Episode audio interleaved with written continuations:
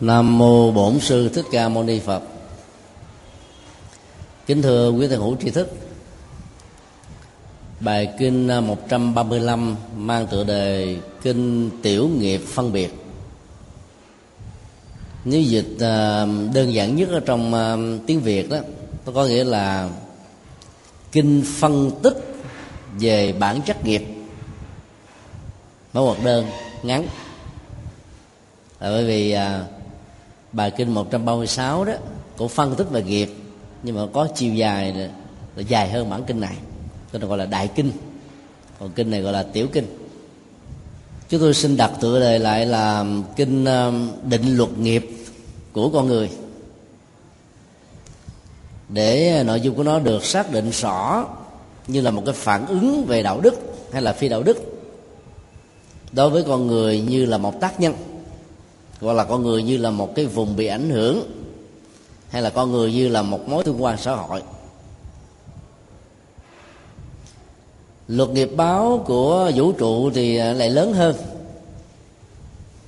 bao gồm các loài động vật, môi trường sinh thái và các quy luật vật lý nói chung.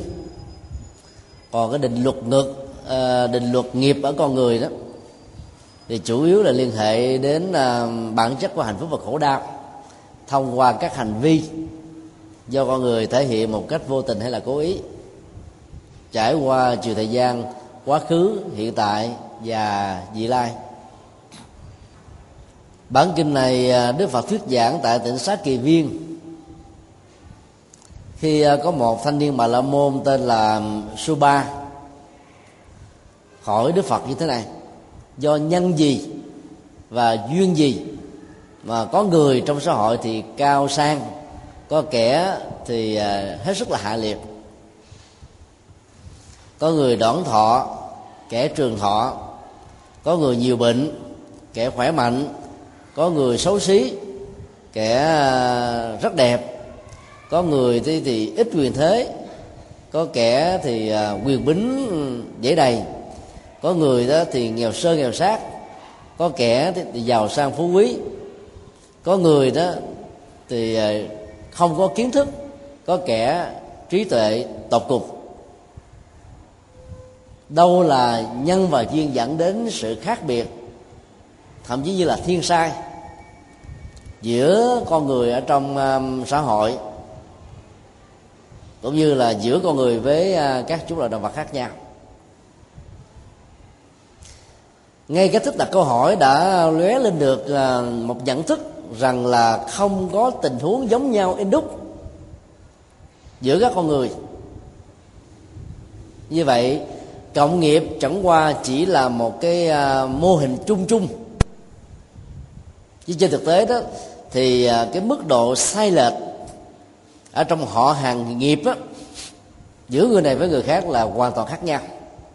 Ngay cả trong tình huống của song sinh, một người cha mẹ sanh ra 2 con, 3 con, thậm chí là 16 con, thì những đứa con song sinh này vẫn có cái chuỗi của các hành vi trong quá khứ và hiện tại khác nhau, cũng có nếp suy nghĩ, tư duy, nhận thức và lối giải quyết vấn đề là cũng khác nhau. Cho nên trong họ hàng nghiệp chung lại có những biểu hiện của nghiệp riêng. Về cấu trúc ADN ở từng người, đôi lúc những cặp song sinh giống nhau in đúc, nhưng mà cá tính của mỗi người nó khác nhau là do vì các biệt nghiệp về nhận thức, biệt nghiệp về lời nói, biệt nghiệp về việc làm. Và chính cái mấu tốt biệt nghiệp này nó tạo ra sự khác biệt rất lớn giữa người này với người khác. Hầu như là trong các lĩnh vực muốn có một sự thành công thì ta phải có một cái nét riêng. Chính cái nét riêng này nó làm cho mình nổi trội hơn những cái chung chung. Nét riêng đó là một biệt nghiệp. Nét riêng trước nhất nó như là một cá tính, thể hiện những cái mà ta không trở thành là bản sao của người khác. Và mức độ rộng hơn đó thì cái nét riêng này nó làm cho chúng ta có thể có những khám phá, phát minh, đóng góp cho lĩnh vực chuyên môn của mình, những cái mà trước đây chưa từng có. Dĩ nhiên cũng có rất nhiều cái nét riêng nó chẳng giống ai. Ví dụ như là hiện tượng emo, tức là những người sống chuộng cái bốc đồng về cảm xúc, có tóc đẹp do cha mẹ sinh ra không muốn, cạo trọc bên trái bên phải chữa lại một chỏm trên giống như cái mồng gà, rồi là tưới màu lên nó. Có nước da hồng màu trắng trẻ không thích là quẹt cái màu này màu kia giống như là cái con cắt ké kỳ đà, hay là một con vật dị dạng nào đó để tạo một sự chú ý và thu hút mới quan tâm của người khác về mình. Có người thì toàn thân xăm giống như là con rắn, có người thì xăm giống như con beo, ăn mặc rồi đeo mặt nạ giống như hình con beo thôi. Tất cả những đó nó đều là biệt nghiệp hết á, và biệt nghiệp này nó đi ngược lại với cái cộng nghiệp làm con người mà vốn là có phước báo nhiều hơn các chủng loại động vật khác. Cho nên phong trào emo đó là một cái loại biệt nghiệp, làm cho người đó mất đi cái tính cách của con người hết mấy chục %.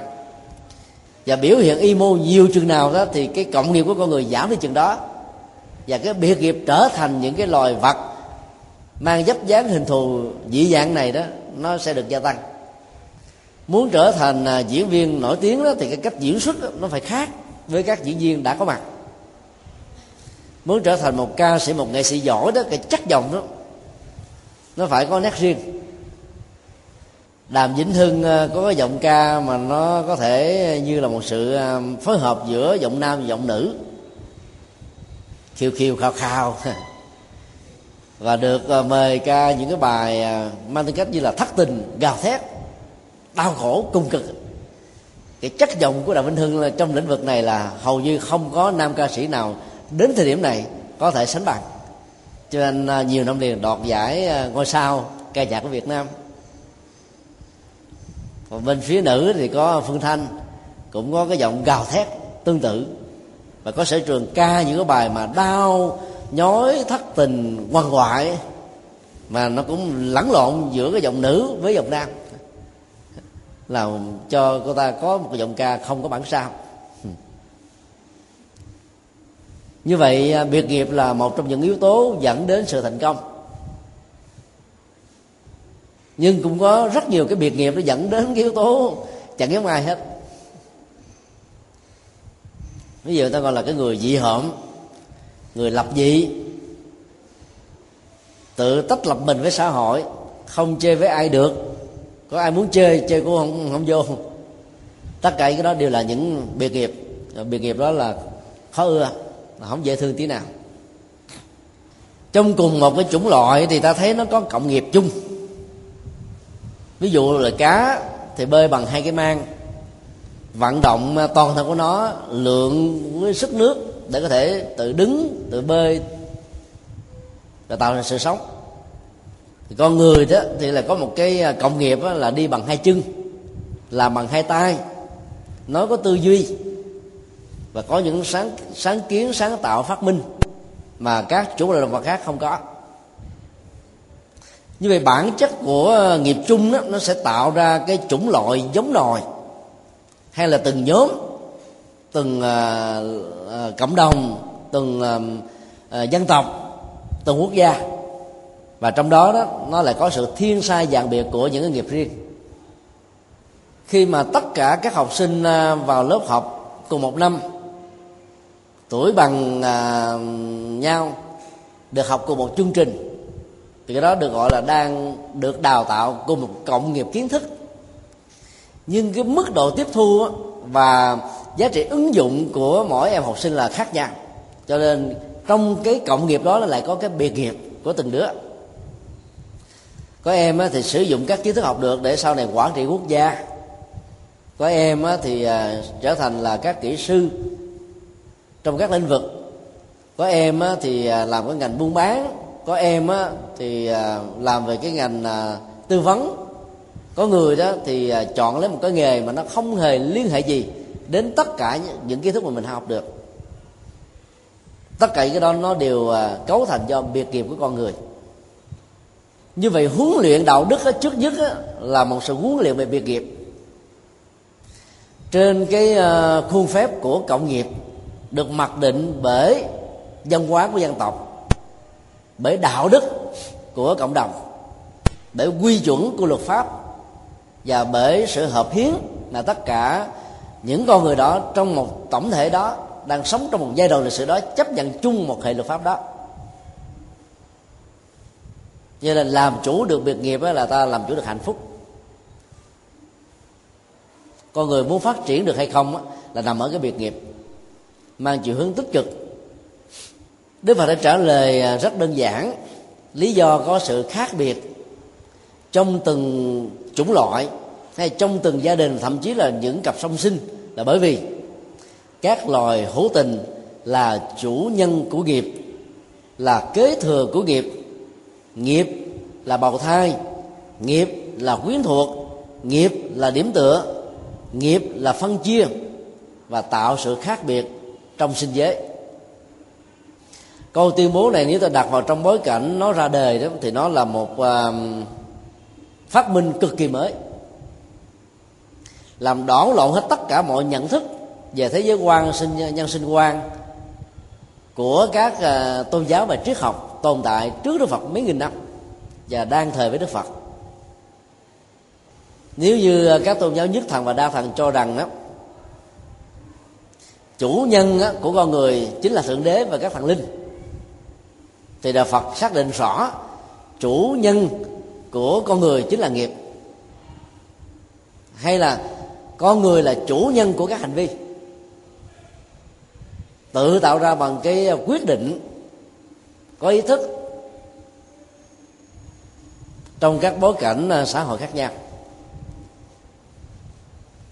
Khi xác định rằng là các loài hữu tình là chủ nhân của nghiệp, thì cái bệnh đổ thừa, than trời trách đất nó không còn chỗ đứng nữa, mà tất cả các vấn nạn nó diễn ra đối với mình đó, thì mình đều quay trở về nhìn lại lời nói, hành động, việc làm, nếu suy nghĩ của ta nó có thích hợp hay là nó có những cái trục trặc gì đó dẫn đến những cái hậu quả tiêu cực ở mức độ nặng, vừa hay là trung bình.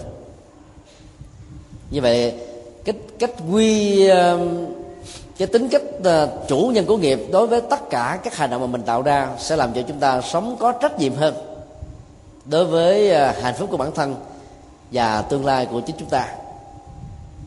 Áp dụng công thức giáo dục này cho việc trưởng dưỡng kiến thức và đạo đức ở con em, thì cha mẹ Phật tử cũng có thể đưa ra một cái quy chuẩn rằng là tương lai hạnh phúc và khổ đau của con em của mình cũng lệ thuộc hoàn toàn vào cái cung cách giáo dục như là một nghiệp hay là như là một nghề của chúng ta, những người đi trước với tư cách là thế hệ cha mẹ.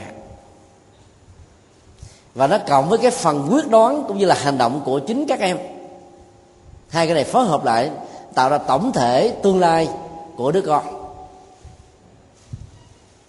Dưới sức ép của các tác động xung quanh, bao gồm con người và xã hội, cho nên nắm rõ được con người là chủ nhân của nghiệp, cái tính cách tự lực ở con người bắt đầu được dâng cao lên. Bằng không thì con người có thói quen nghĩ rằng là phước báo của mình là Thượng Đế ban, thần linh hiến tặng, hay là đức của ông bà để lại, hoặc là sanh ra trong một gia đình có phước báo ta không cần phải làm gì hết, cái tính cách kế thừa tự nhiên cũng có. Và do đó ta đánh mất đi cái tính cách trách nhiệm, nỗ lực của tự thân.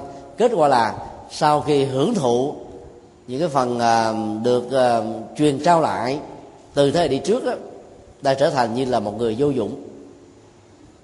Con người là kế thừa của nghiệp, rộng hơn là các loài hữu tình, tức là các loài động vật đó, đều là kế thừa của nghiệp. Kế thừa không chỉ là một cái luật áp dụng cho con người. Ví dụ như khi cha mẹ chết, có để lại di chúc, thì luật sẽ áp dụng theo di chúc này mà căn phân tất cả các tài sản cho những người được đề cập đến. Còn nếu không có di chúc thì luật áp dụng ở mọi nước mọi khác, bao gồm cha mẹ, vợ chồng, con cái, anh chị em, với những cái quy định ai hưởng được bao nhiêu phần trăm.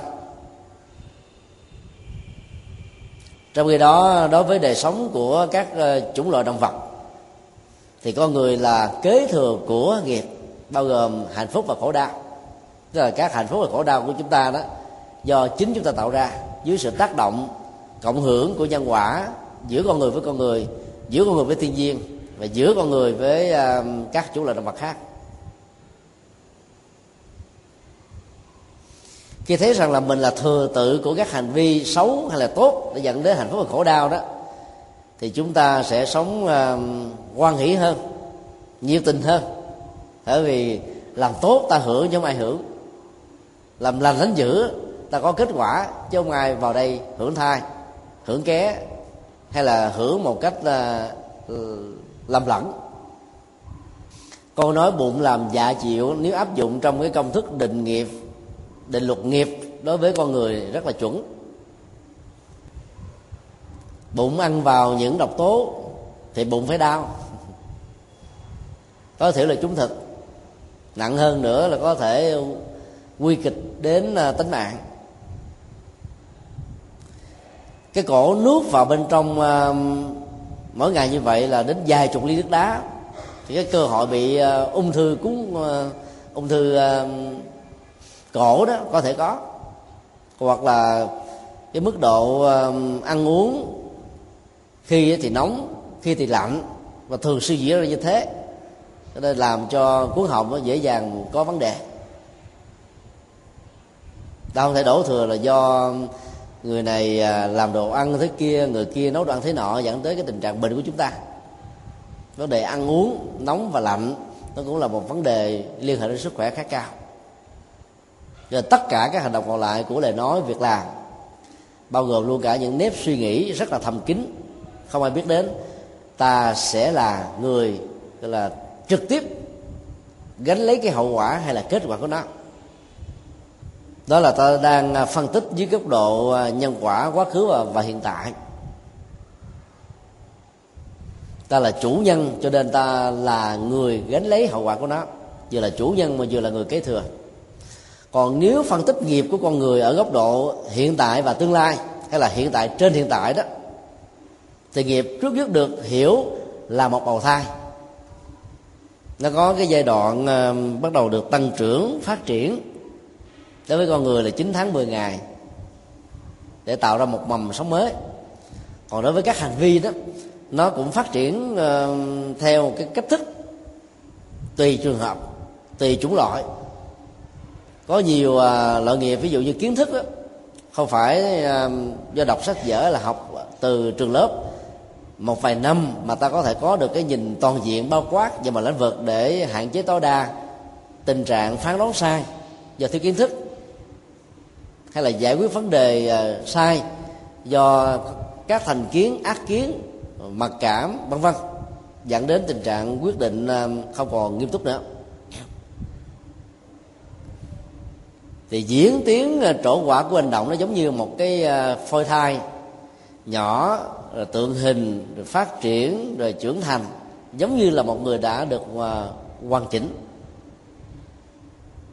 Cho nên kể từ lúc chúng ta gieo một hạt giống nghiệp, như đang cấy vào trong bào thai đời sống của chúng ta một loại hành vi hay một cái nghề trên nền tảng của một lý tưởng nhất định nào đó, thì cái tiến trình phát triển của nó đòi hỏi đến thời gian.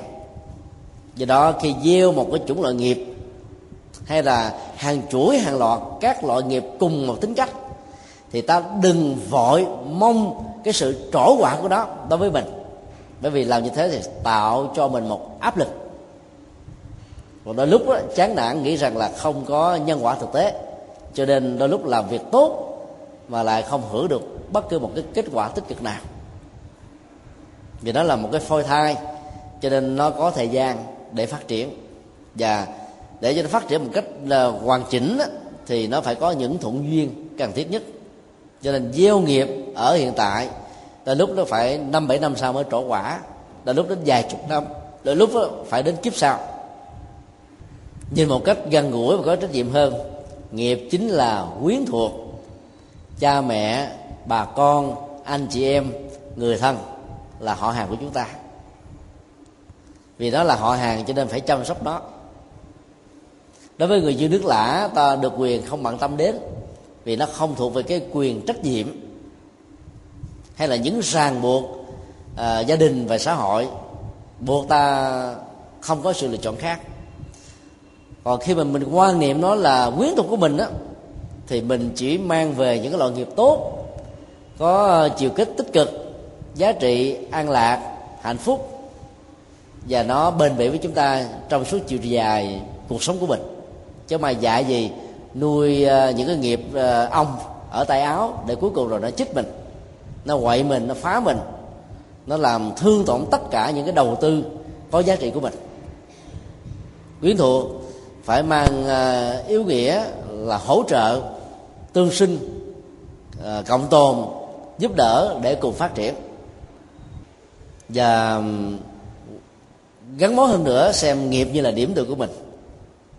Có rất nhiều Phật tử sau giờ làm hành chánh 5 giờ mấy, trên đường về nhà ghé ngang một ngôi chùa tụng một thời kinh vào lúc 6 giờ để tâm được bình an, giải phóng những căng thẳng. Thì cái nghiệp tụng kinh này nó trở thành điểm tựa tâm linh và tinh thần của chúng ta, cho nên lòng cảm thấy rất là hân hoan và hạnh phúc. Có người đó thì theo dõi các cái chương trình đào tạo của các lớp Phật học thông báo trong báo Giác Ngộ đó, cho nên tìm đến đó để học mở mang tâm trí. Đây cũng là chính là điểm tựa tinh thần và kiến thức của mình. Mỗi một cái nghề, một lý tưởng, một quyết định, nó đều là điểm tựa cho chúng ta, ít nhất trở thành một cái hệ quy chiếu trong một thời điểm nhất định nào đó. Có người thì bền bỉ với đó thì kéo dài đến vài chục năm, thậm chí đến nhắm mắt xuôi tay thì mới buông.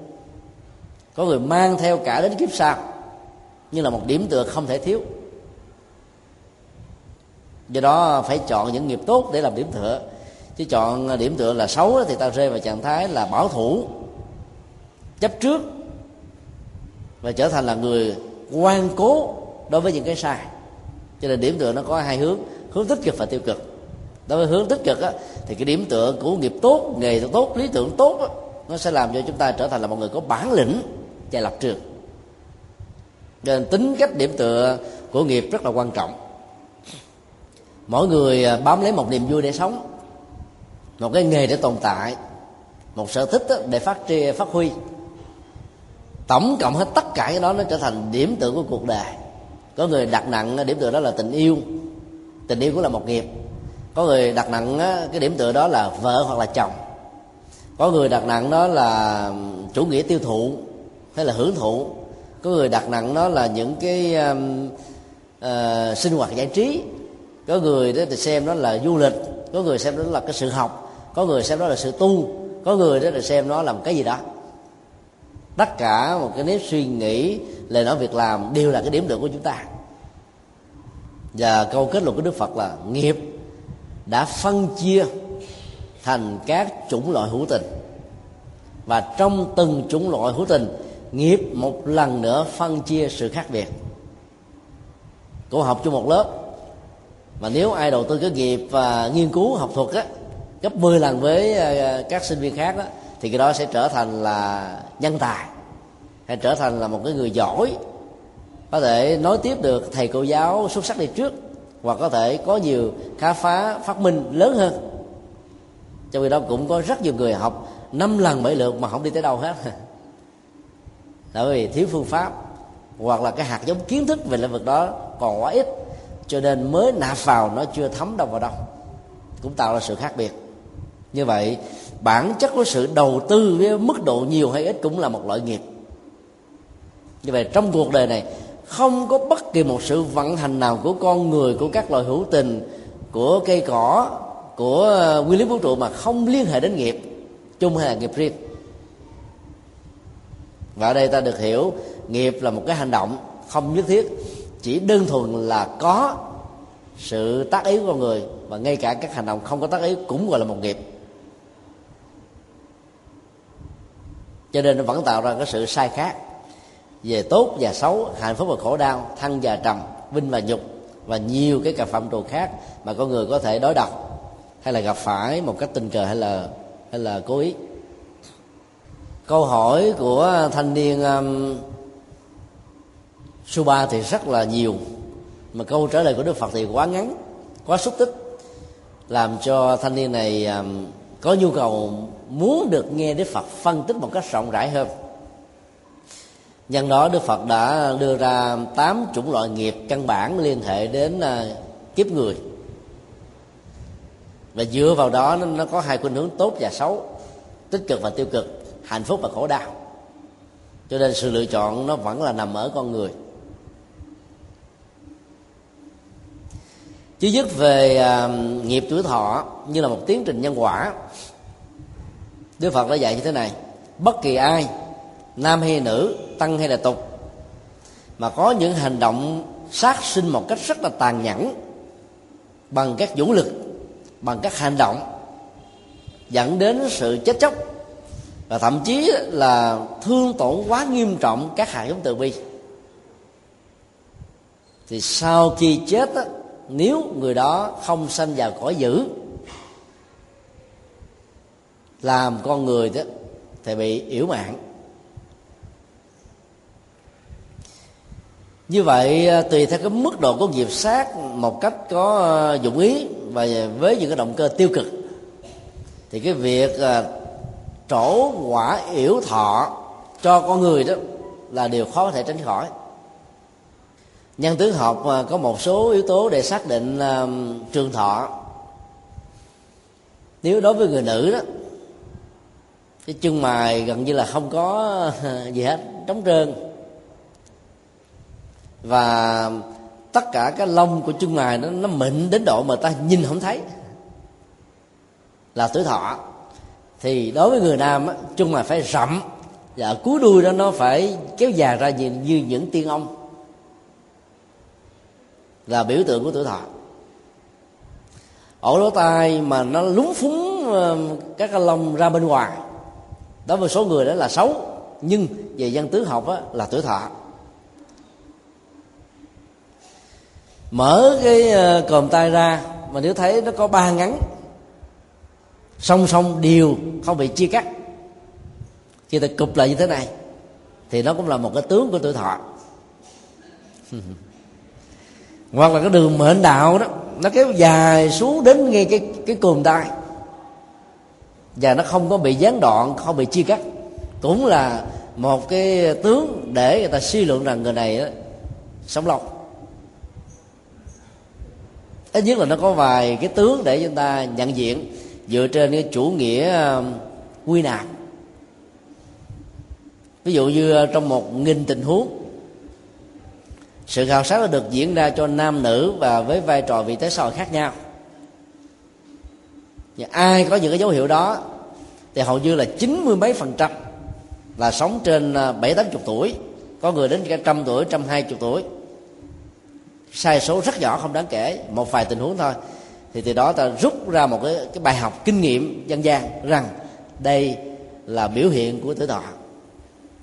Còn bây giờ cái ngành y khoa hiện đại phân tích về tế bào gốc để xác định cái tính cách tuổi thọ của con người và nhiều cái phương diện ứng dụng khác, thì nó có cái yếu tố của khoa học mạnh hơn, vì liên hệ đến gen di truyền, rồi sức khỏe, rồi kháng thể và nhiều thứ khác nữa.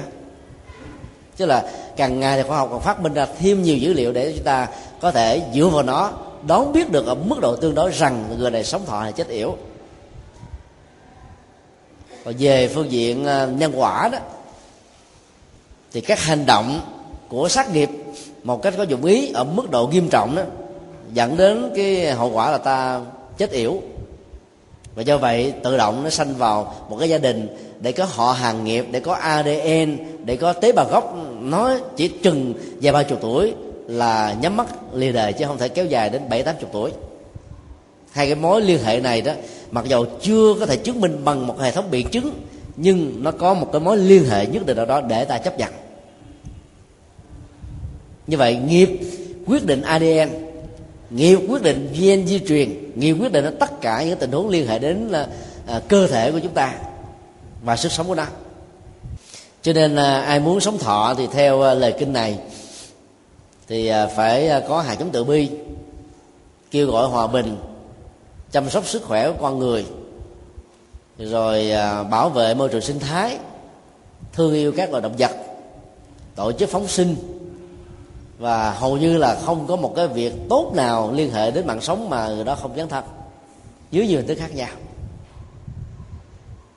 Thì ngay hiện đời đó, nếu có một cái quả trổ của một cái nghiệp sát sinh nào đó trong quá khứ, nó cũng giảm đi cái tốc độ hay là cái cường độ, và làm cho người đó có thể tăng cường thêm vài ba năm tuổi thọ thay vì chết yểu.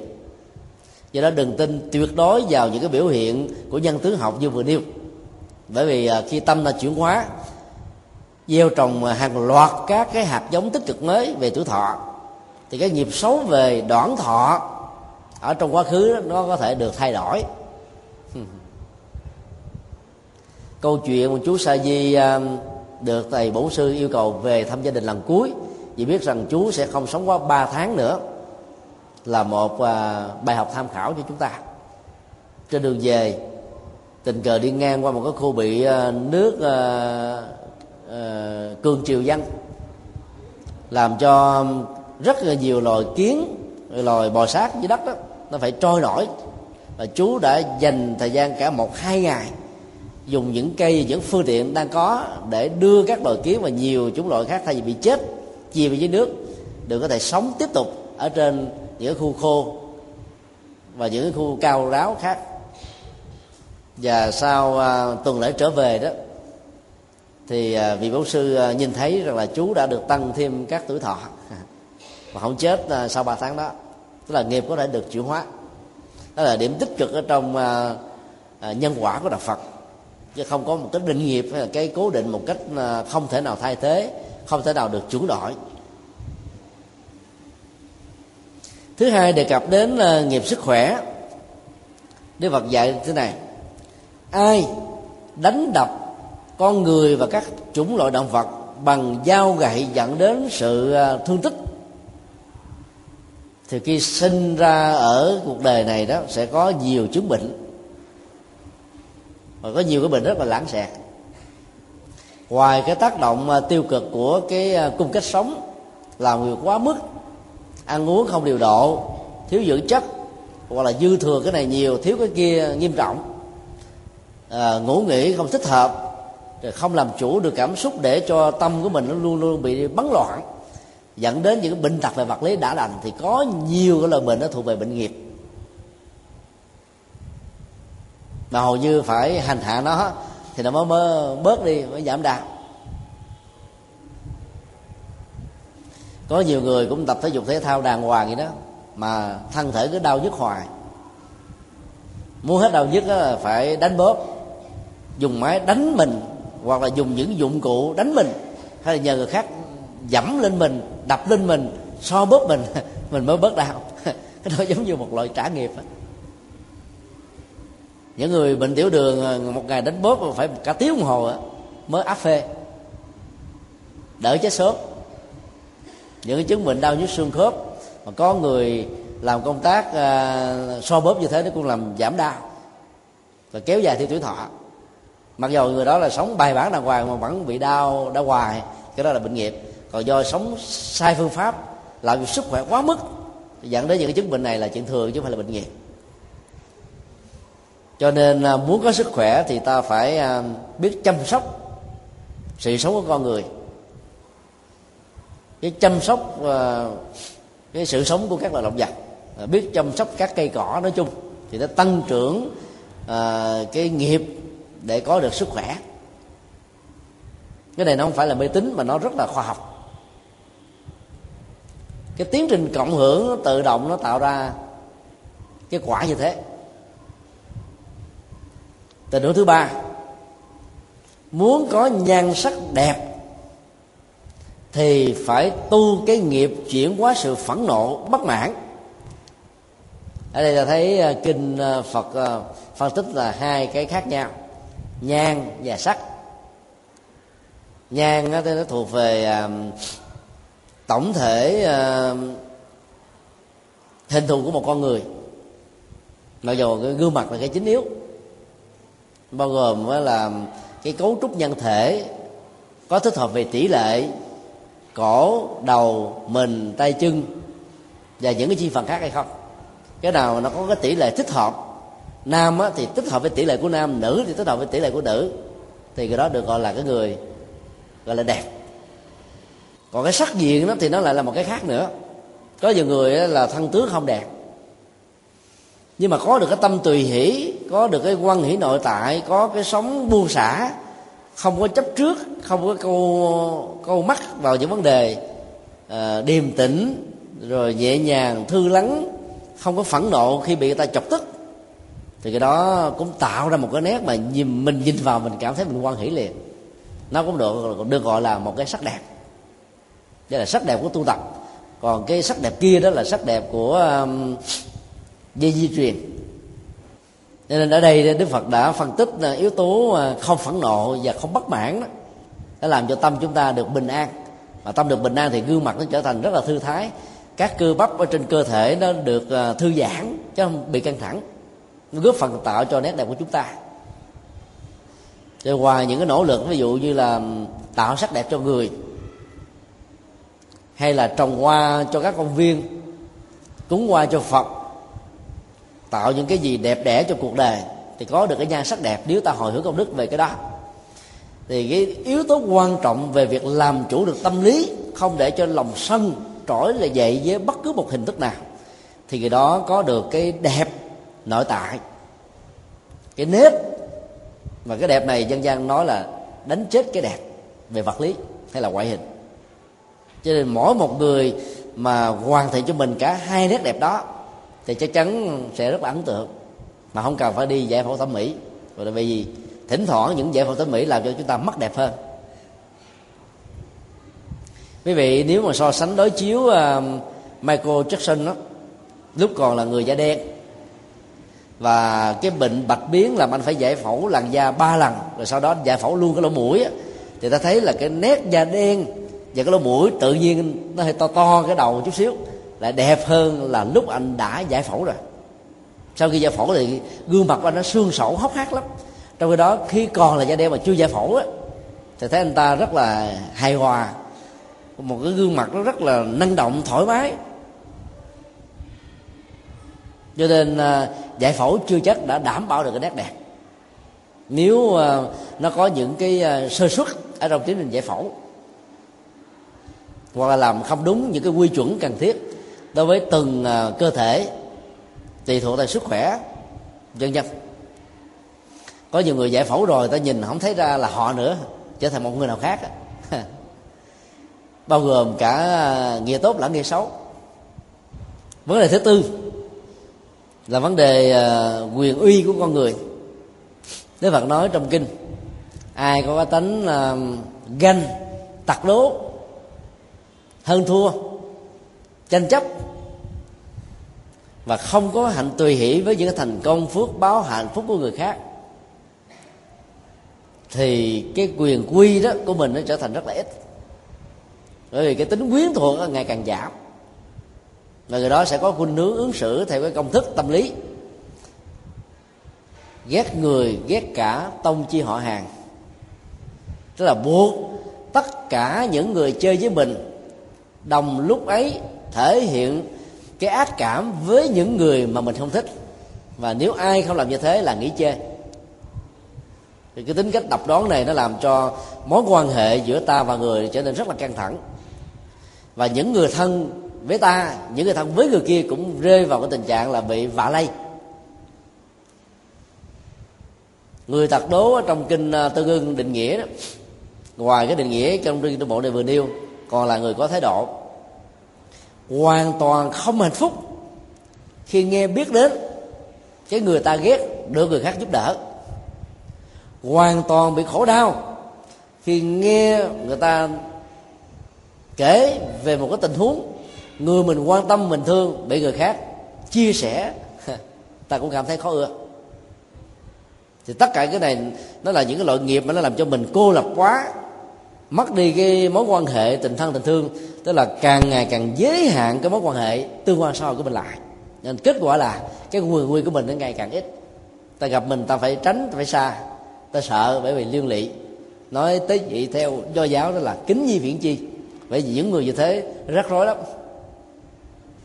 Cho nên cái uy tín và cái giá trị ảnh hưởng ngày càng giảm dần, bởi vì tạo ra một cái liên minh tiêu cực.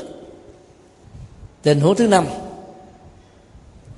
đó là nghiệp có tài sản, tức là giàu sang phú quý đó. Ai không giúp đỡ các bậc tâm linh, đạo đức và những người cần giúp trong cuộc đời thì kết quả là sau khi hưởng thụ hết tất cả những phước đang có sẽ trở thành là cái người có gia tài nhỏ, có tài sản ít, và thậm chí là túng thiếu bằng cùng. Khi có nhu cầu cần sự giúp đỡ, đôi lúc không ai quan tâm, hoặc khi giúp thì ta nói nặng nói nhẹ, hoặc ta đưa rất nhiều lý do để tránh mình. Giúp người trong hoàn cảnh đáng giúp, chia sẻ bớt những cái phần chi tiêu, hỗ trợ những mảnh đời bất hạnh cơ nhỡ mà sự chậm trễ có thể dẫn đến sự quyên sinh, thì hành động đó sẽ tạo ra cái phước báo lớn để ta có một cái gia tài rất là sung túc, mặc dù ta không hề có dụng ý mong mỏi có được như vậy. Thì cái quả tích cực từ hành động có giá trị này vẫn trổ một cách rất là tự nhiên. Ủng hộ những người có đạo đức và tâm linh có được cái quả phúc về tài sản lớn, thì ta cũng nên hiểu một cách ngược lại là lừa đảo những con người như thế, hoặc là gây trở ngại cho những người như thế. Được hiểu đồng nghĩa là làm tổn giảm phước báo của chúng ta rất nhiều, của tôn giáo nói chung hay là của Tam Bảo nói riêng đó. Nếu ta không góp vào được thì ta cũng đừng chia phần đó. Lâu lâu á thì những người có cái ảnh hưởng tốt ở trong các lĩnh vực xã hội, khi đóng góp thì cũng muốn có một cái phần thưởng công đức. Ví dụ như tiền lì xì của chùa, cái này nó lại mang một ý nghĩa khác như là khích lệ tinh thần.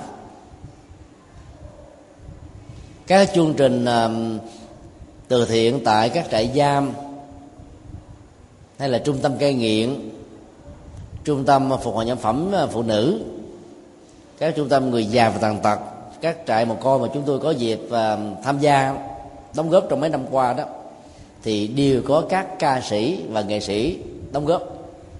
Dĩ nhiên là lần nào các ca sĩ nghệ sĩ cũng nhận một phần tiền công đức nhỏ thôi, nó chẳng đáng là bao, 200-300 ngàn, so với một lần lên sân khấu là hay là xuống sân khấu của họ là 5-7 triệu đó. Thì cái phần thưởng khích lệ này sẽ làm cho họ cảm thấy rằng là được các chùa quan tâm, và họ giữ đó trong cái bóp của họ, không có xài, giống như cái phần tiền hên vậy. Thì cái đó nó có ý nghĩa rất là tích cực. Rất nhiều người trong xã hội biết rất rõ rằng là các nhà sư, các sư cô không biết trả giá, không có rành về cuộc đời, cho nên tăng cái giá trị ảo của một sự vật để bán giá thấp, cao hơn cái mức chuẩn bình thường. Khi vậy như thế là bòn rút của Tam Bảo, lề trước mắt nhưng mà nó khổ, và dẫn đến cái tình trạng tổn thất tài sản của mình về sau này là điều khó có thể tránh khỏi lắm. Bởi vì của đó là của đàn na, các tu sĩ đó vay mượn cái của đàn na để tu học. Có rất nhiều đàn na tín chủ nghèo, nhưng vì tấm lòng thương kính Tam Bảo cho nên là các ca các cụm từ đồng còn các để ủng hộ. Rồi nhà sư mới sử dụng cái số tiền đó để làm các Phật sự mà bị chặt đẹp thì tội đó sẽ làm cho các phước của cái người buôn bán giá thấp này sẽ bị giảm đi rất nhiều. Cho nên tu sĩ Phật giáo phải lưu tâm đi ra chợ búa, cái chỗ phức tạp, và nghe nói con là Phật tử bán giá hữu nghị cho thầy, đừng nghe thế mà tin. Biết hữu nghị không phải đi đổi giá, ít nhất là 2 chỗ hoặc là 3 nơi, 4 bìa. Thấy cái chỗ nào cùng một chất liệu, cùng một chất lượng, cùng một khối lượng mà giá rẻ hơn thì cái đó là giá hữu nghị. Còn nghe nói con là Phật tử thầy, nghe mà tin liền, đôi lúc là trả giá gấp 3. Cái năm 1988 á, chúng tôi được khích lệ thọ giới tỳ kheo. Lúc đó không muốn tí nào hết trơn, nhưng mà sư phụ kêu quá tên ráng mà đi thọ giới. Trước khi thọ giới thì phải có 3 y, 1 bình bát, cho nên phải đi mua. chợ đâu mà cách chùa Giác Ngộ chẳng bao xa, ra thấy một cái loại vải cũng là lạ, nó láng mà mình hy vọng rằng là khỏi phải giặt ủi mà nó vẫn ngay ngắn để đỡ tốn nhiên liệu. Thì cái người bán đó cũng nói là tôi là Phật tử đó thầy, mua này đi lấy giá hội nghị cho thầy. Nó hội nghị nhiều cái nó là lúc đó đâu 35.000, thời điểm đó là cao lắm á, một mét, khổ thước 6. Mình nhỏ con thì chừng 2m2 là đủ rồi, mai cái hậu rồi khoảng chừng 3m là mai cái y. Về giặt có lần đầu tiên nó nhún lại như là cái đồ quăng bỏ đi. Rồi biết là mình bị hớ rồi, đi hỏi lại ở chợ Kim Biên thì cái giá nó thời điểm đó có 8.000 thôi, bán mình 35.000. Đó là một bài học đấy. Cho nên đừng có sợ trả giá, vì ở Việt Nam chưa có thói quen làm ăn theo cái cung cách của thế giới thị trường. Uy tín, chất lượng, giá cố định. Và đến lúc đó là phải khuyến mãi để mà gây uy tín và tạo cái thói quen với khách hàng, giữ lại với cái mậu dịch với mình. Còn ở những nước nghèo á, người ta có nghĩ rằng là không biết bao giờ mình có cơ hội bán được cùng một sản phẩm cho người đó lần thứ hai, cho nên lừa được cỡ lừa. Nói thấp thì cứ nói, tăng giá thì cứ tăng thôi. Hai phong cách làm ăn này nó hoàn toàn khác nhau và dẫn đến hai kết quả cũng khác nhau. Do đó ủng hộ cho những người có giá trị trong cuộc đời đó, thì cái phước quả nó sẽ tăng. Đó là điều chắc chắn đó. Tình huống thứ 6 là về vị thế xã hội. Đức Phật dạy rằng là ai có cái nghiệp ngạo nghễ, khinh thường, phỉ báng, chống đối, không học hỏi những người giỏi hơn mình, hay hơn mình, tốt hơn mình, thì sẽ sanh ra trong một cái gia đình hạ liệt. Tức là vị thế xã hội không ai coi trọng. Tại lúc mình có tiền mà cũng không ai coi trọng mình đó, huống hồ là mình là một người nghèo. Ngược lại, cái người mà biết tôn trọng, kính tinh, rồi hòa hoãn, rồi rất là giản dị, bình dân, giao lưu tiếp xúc với mọi thành phần, kính trên nhường dưới, biết học hỏi, biết rút kinh nghiệm, biết lắng nghe, thì có cái vị thế đứng trong xã hội rất là cao. Chứ không phải chỉ có cái giàu mà có chỗ đứng, chỉ có quyền uy mới có chỗ đứng, mà những người có tư cách, có đạo đức, có phẩm hạnh, có kiến thức chuẩn mực, ứng xử công bằng xã hội và giữ uy tín của mình trong mọi tình huống khác nhau, thì vị thế của người đó trong xã hội rất được đề cao. Những người này mà đi làm công tác thuyết phục, vận động, tư vấn hay là khuyên răn một người nào đó, thì cái hiệu quả tâm lý lắc rớt. Hoặc là trong lúc mà hai bên nào, hai đối tác, hai cá nhân mà đang có hận thù trục trặc với nhau, thì người này làm công việc quá giải đó cũng khá thành công. Cho nên cái hạnh nghiệp cao thượng đó nó sẽ tạo ra cái quả là mình có vị thế về uy tín ở trong xã hội. Giàu tuổi mình có thể nhỏ, tiền bạc mình không có ra gì, thậm chí trong xã hội không có vai trò vị thế nào hết, nhưng mà mình vẫn có chỗ đứng rất lớn mà những người khác không bằng được. Và không có được những cái đó thì khi tại vị ta nhất hô bá ứng. Nhưng mà khi mà hết chức rồi, bị rớt chức hay là bị đảo chính đó, là biết bao nhiêu là cái vụ phanh phui tấn công mình, nó làm cho mình đó là thân tàn ma dại, thân bại danh liệt. Tình huống thứ 7 là nghiệp đạo đức. Đức Phật dạy ai không biết học hỏi về điều thiện, không phân định được đâu là bất thiện, không thấy sự khác biệt giữa phạm tội và không phạm tội, những gì cần được thực hành và những gì cần phải bỏ qua, không biết được cái sự khác nhau giữa lợi ích và tác hại, hạnh phúc và khổ đau, hay là các nguyên nhân dẫn đến chúng, thì người đó sẽ có khuynh hướng sống một đời sống yếu kém về đạo đức. Như vậy, để có được một đời sống đạo đức thì cái kiến thức về đạo đức là một quy chuẩn không thể không có. Và kiến thức về đạo đức nó đòi hỏi đến việc học pháp, học Phật và thực tập chuyển hóa nó. Cho nên vai trò của việc học nội điển và những cái kiến thức hữu ích cho đời sống con người rất là cao. Nó nâng cao dân trí, xóa nạn mù chữ và làm cho con người có thể phát minh, đóng góp những cái điều hay. Năm 1999 thì trên hành tinh này có khoảng là 6 tỷ người. Đến tháng 6 năm 2009 dân số tăng lên là thành là khoảng 6 tỷ 8.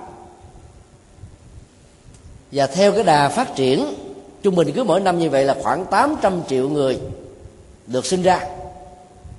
Thì đến năm 2050 đó, dân số thế giới tối thiểu là 9 tỷ 3 cho đến 11 tỷ. Và điều đó nếu diễn ra thì cái nạn nhân mãn sẽ đe dọa và kéo theo những hình thái khủng hoảng, ví dụ như là cái nghèo, rồi thảm họa về môi trường, thảm họa về bệnh tật, thảm họa về tệ nạn xã hội và thảm họa về nạn mù chữ. 5 hậu quả tiêu cực này sẽ kéo theo với cái nạn nhân mãn. Ngày 11 tháng 7 2009, tức là ngày hôm qua, toàn thế giới đang hướng về với những cái chủ trương thông qua các phương tiện truyền thông khích lệ để cho mọi người trên hành tinh hãy thực hiện một cam kết quốc tế với một ý thức rộng và sâu rằng là tôi phải hạn chế thông qua kế hoạch hóa gia đình, việc sinh đẻ, với ý thức rất rõ giàu gái hay trai, chỉ hai là đủ. Chứ tôi đoán rằng là khoảng chừng 50 năm nữa đó, cái chủ trương này phải được thay thế đó. Có thể là 20 năm nữa thôi, giàu gái hay trai chỉ một là đủ. Và có thể nó dẫn đến một tình trạng giàu có con không có con, biết hạnh phúc là đủ, chứ không như thế phải có con nữa. Tại vì cái nạn nhân mãn nó đang đe dọa đến hạnh phúc của con người nói chung. Mặc dù Đạo Phật tuyên bố rằng là làm được thân phận con người là khó. Khó như thế không có nghĩa là có phúc báo, lúc làm thôi mà khổ đau cũng có nhiều. Cho nên cái khó ở đây đó, nó phải đính kèm theo cái quý báu về đời sống đạo đức, phát triển về ý thức, rồi xây dựng đời sống cộng đồng xã hội, tu tập tâm linh và nhiều cái hình thái tích cực khác nữa mà các loài động vật không có. Thì cái quý báu này mới thật sự là đáng trân trọng, học hỏi để noi theo. Cho nên là kiến thức là một phương tiện để giúp cho chúng ta xóa được nạn mù chữ. Mà xóa được mù chữ là xóa được rất nhiều nghiệp tiêu cực. Do ta không biết cho nên có nhiều cái hậu quả tiêu cực khác đã xảy ra. Rất nhiều người tức là lo hưởng thụ thôi, ở tuổi vị thành niên mà đã mang thai rồi. Mà Việt Nam hiện nay đó là lâm vào cái hoàn cảnh phá thai vị thành niên gần như là đứng đầu bảng thế giới. Thì bởi vì các em phần lớn không biết rằng đây là một điều sai, mà được hiểu như là một cái quyền tự do. Do thiếu kiến thức đó nên trở thành là nạn nhân của chính mình, nạn nhân của sự hưởng thụ, nạn nhân của cái tôi không được huấn luyện.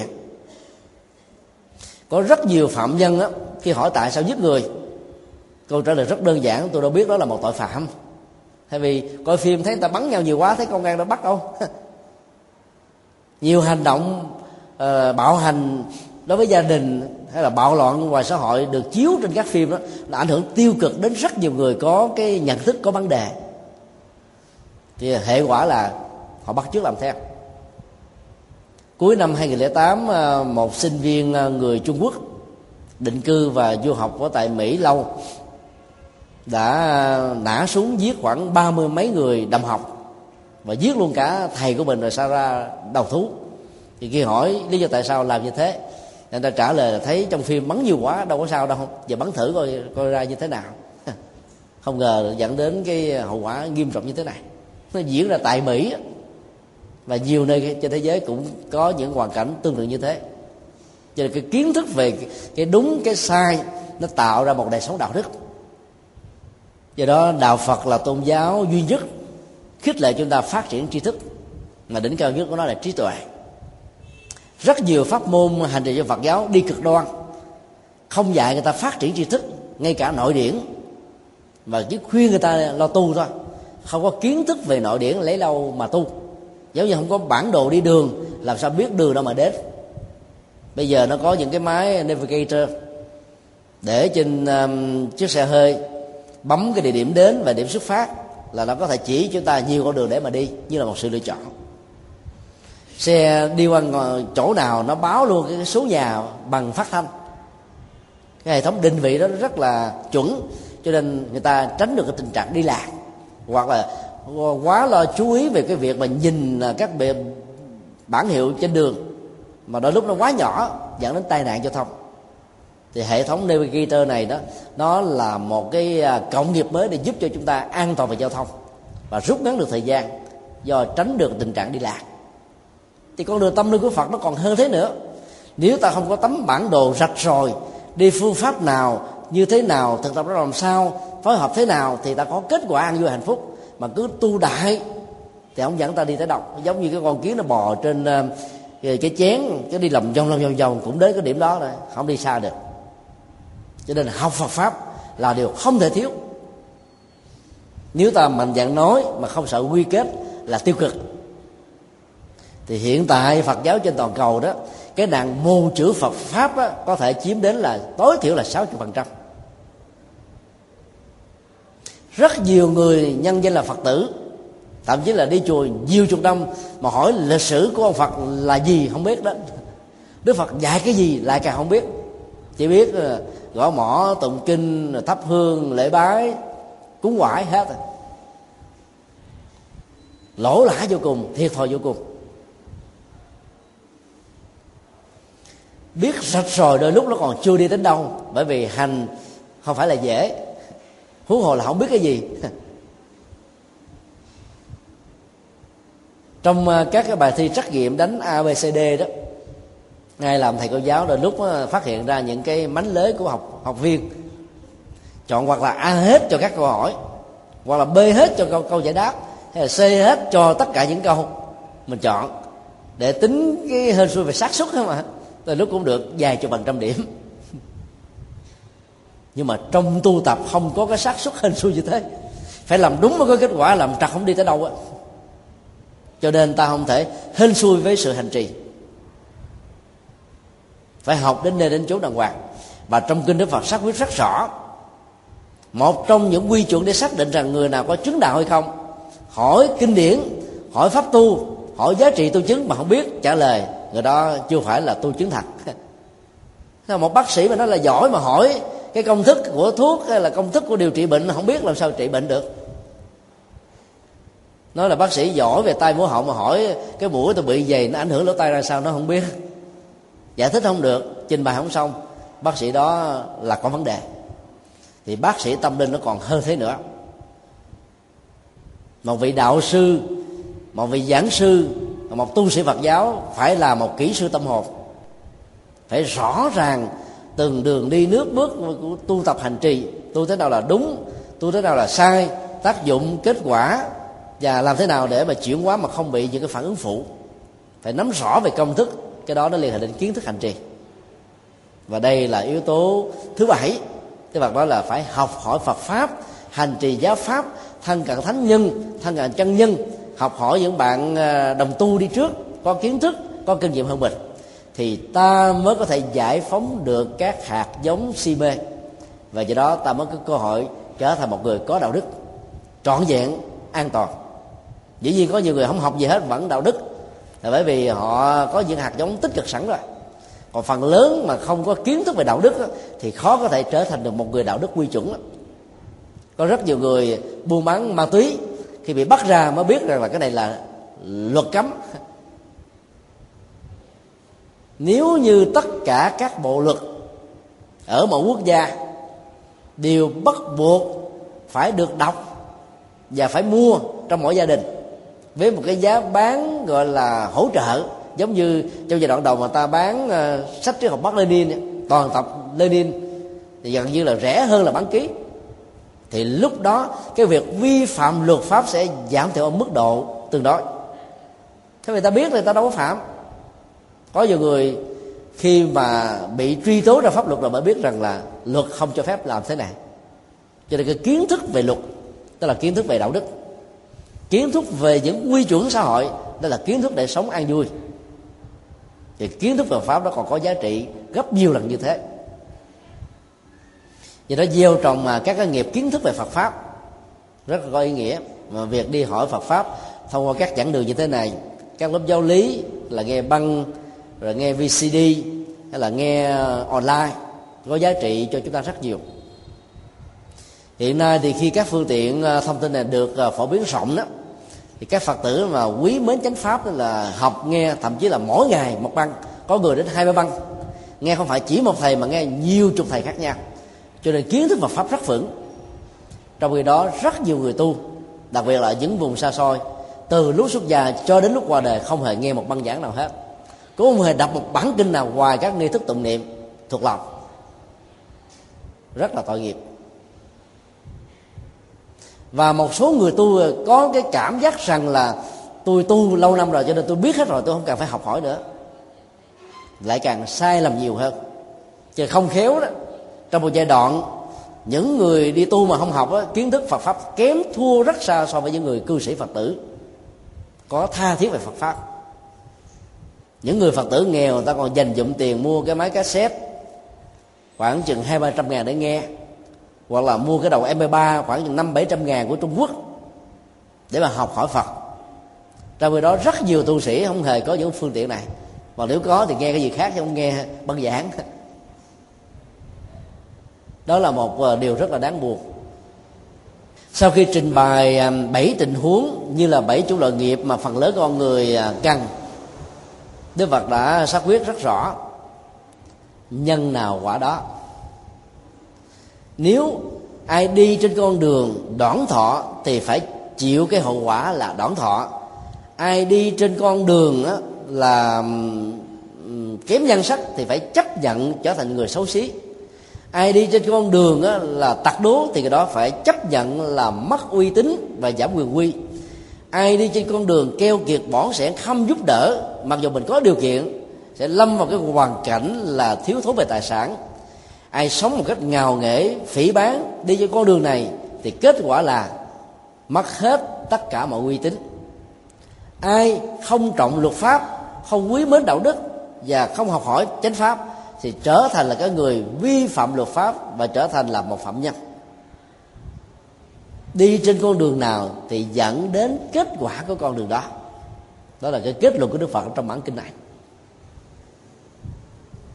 Nghĩa là nhân quả rất là ranh mạch. Không thể đi xe lửa mà có mặt trên bầu trời. Tức là phải đi đúng cách, thực hiện đúng hướng, nỗ lực tinh tấn vượt qua những gian trung thử thách thì mới có kết quả được.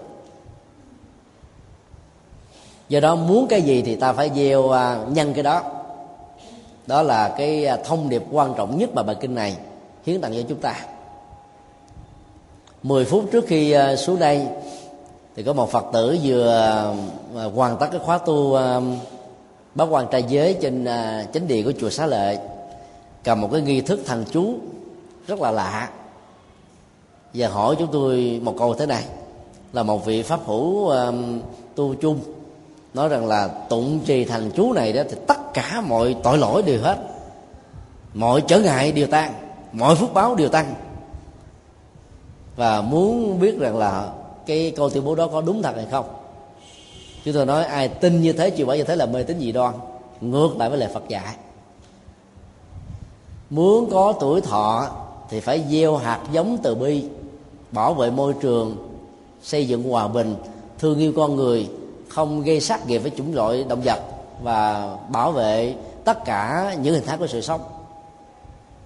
Chứ không thể là lễ kính tam bảo, tụng kinh bái sám mà đi hồi hướng cho cái tuổi thọ là tự động tuổi thọ ra. Không có gieo nhân đó làm sao có tuổi thọ. Thậm chí gieo những cái nhân như vừa điêu mà người đó mỗi ngày sống trong cái phòng không có oxy, tối hù tối hèm, rồi ăn uống thì chỉ có tương chao dưa muối, làm việc thì quá nhiều, ngủ thì quá ít, không có nghỉ ngơi, dễ giận dỗi, dễ bực tức, dễ cao có, thì làm sao mà tuổi thọ được. Mặc dầu có xây dựng hòa bình, thương yêu loài vật, không sát hại chúng sinh, vẫn không đảm bảo được tuổi thọ nữa. Nó phải còn có nhiều cái trợ duyên tích lực khác. Vì nhân nào nó ra cái quả đó thôi. Cho nên chúng tôi rất kính mong quý hành giả Tịnh Độ Tông đừng hiểu một cách quá đơn giản rằng là chỉ có niệm danh hiệu Phật là mọi thứ đều được. hay là hành giả của Mật Tông á, hiểu một cách rất là máy móc rằng là chỉ trì niệm thần chú là mọi thứ đều xong.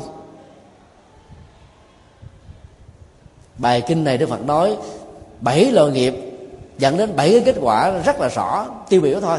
Nhưng mà trong vũ trụ này nó có hàng trăm nghìn tình huống các nghiệp khác nhau, mà muốn có quả nào thì ta phải gieo cái nhân tương thích với nó.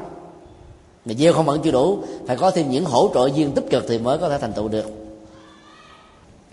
Hôm qua khi thuyết giảng tại Cần Thơ, có một Phật tử hỏi thế này: sao cuộc đời tôi nó lận đận quá? Có người mới giải thích là lận đận là bởi vì mình gieo quá nghiệp xấu, cho nên giờ cứ tụng kinh đi thì mọi lận đận sẽ được vượt qua. Và cô đặt câu hỏi đó ra, làm như thế có đúng hay không? Bởi vì kể từ khi quy Tam Bảo đến giờ 10 năm trôi qua, cô đã tụng một ngày là 3 thời kinh, mà sao thấy lận đận vẫn còn. Chứ tôi hỏi lận đận của cô là cái gì? Cô trả lời đó, đi làm cái gì cũng có người ta ganh, đóng góp cái gì cũng có bị người ta phê bình, thậm chí là hiếu thảo với mẹ, mẹ cũng giận cũng la nữa. Cho nên sao mà lận đận quá trời, tụng kinh biết bao nhiêu mà đâu thấy giải trừ được nghiệp chướng gì đâu. Tôi hỏi cô có hành không? Cô gãi đầu, đâu có hiểu chi đâu hành, tụng mấy bài kinh toàn là chữ Hán không, làm sao hiểu? Không có hành làm sao giải nghiệp được. Cho nên mà phải phân tích từng tình huống cụ thể thì mới biết là tại sao không có kết quả. Nhưng mà không nói tôi tụng kinh mấy chục năm, 10 năm mà không có kết quả gì hết, chẳng như thể là không có nhân quả vậy. Đối với những trường hợp mà bị chướng duyên như vừa nêu đó, thì ta đọc cái bài kinh 7 yếu tố để tạo ra một quốc gia cường thịnh, hoặc là bài kinh 7 yếu tố để tạo ra một cái cộng đồng hòa hợp, hay là bài kinh nói về cái hạnh gương mẫu của ba vị tôn giả, tâm đầu ý hợp như là nước hòa với sữa mà chúng ta đã học 2 lần ở trong các bài kinh Trung Bộ này. Thì ta sẽ nghiên cứu được những cái cách thức hóa giải những cái khác biệt. Hoặc là có nhiều người thì chê gác, chê xấu, tâm tiêu cực, hẹp hòi, nói xấu, phá đám v.v. Thì mình vượt qua nó bằng một cách là nó không gây những cái trở ngại chung. Phải đọc những bài kinh đó thì mới có thể tháo được cái nghiệp trắc trở này. Còn mình không đọc, hoặc là có đọc mà đọc bằng cái âm Pali hay là âm chữ Hán thì rõ ràng không có tác dụng gì hết.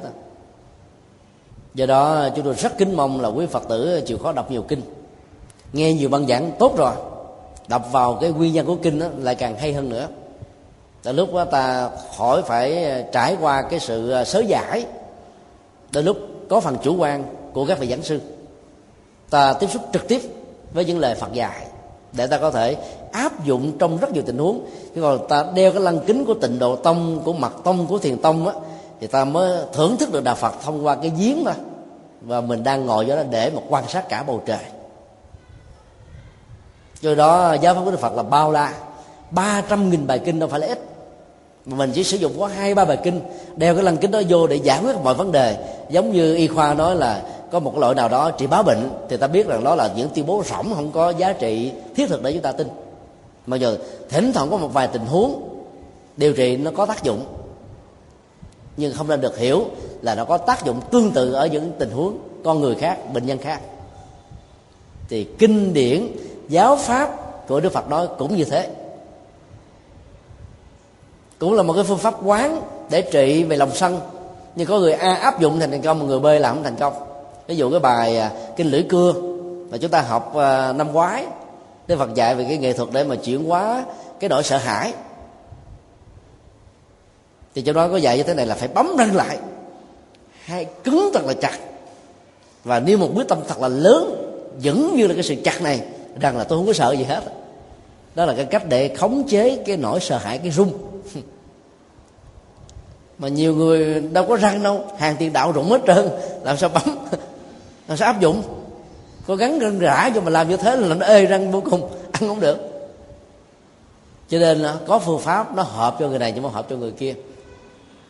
Bà già trầu mà kêu áp dụng cái phương pháp đó là thua. Cho đó nó có những cái phương pháp khác.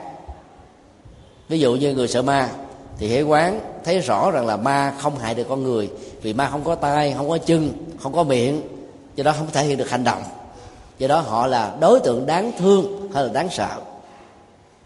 Cái nhận thức đó nó cũng là giải quyết cái nỗi sợ ma một phần nào. Là tùy người, có người xem phim ma nhiều quá rồi nói như thế không áp phê, thấy ma nó nhảy cà tưng như ma Trung Quốc. Còn ma của Mỹ là mưu mô xảo quyệt, giết người, đốt nhà, phá cửa, làm đủ kiểu hết. Cái nỗi ám ảnh nó dày đặc bên trong, làm sao mà có thể vượt qua nỗi sợ bằng cái quán đơn thuần như thế này? Phải dùng nhiều phương pháp quán khác nữa. Và có người phải tẩy não cái nỗi sợ ma, đôi lúc phải 3 năm, vài chục năm mới ra. Có người đó giác ngộ sớm thì trong vòng vài 3 phút nghe nói là có thể thoát ra khỏi được nó liền. Là cái quan trọng hơn hết, thần kinh sắc, tức là phải cho sức khỏe tốt, thần kinh không bị suy nhược, ít sợ ma lắm. Nó phải có hỗ trợ vật lý của cơ thể nữa. Tương tự đối với các loại phiền não còn lại, ta phải sử dụng rất nhiều bài kinh trị một lúc, đánh gọi là liên minh, đánh hội đồng, thì một cái con bệnh phiền não nó mới có thể là tan tác, không còn cơ hội để sống lại. Còn đánh kiểu du kích là không bền, không thắng được đâu. Chuyển nghiệp là phải đánh hội đồng bằng nhiều bài kinh, cái tác dụng chuyển hóa nó mới đạt được ở mức độ cao nhất của nó. Và đó là nội dung của cái bài kinh định luật nghiệp ở con người. Thì hy vọng rằng là khi nghiên cứu bài kinh này xong rồi đó, thì chúng ta sống thiết thực hơn. Và cái thiết thực đó nó vẫn thể hiện qua cái chủ nghĩa hành động của chúng ta, chứ không có nguyện cầu quan sinh thông thường nữa. Xin kết thúc bài kinh tại đây.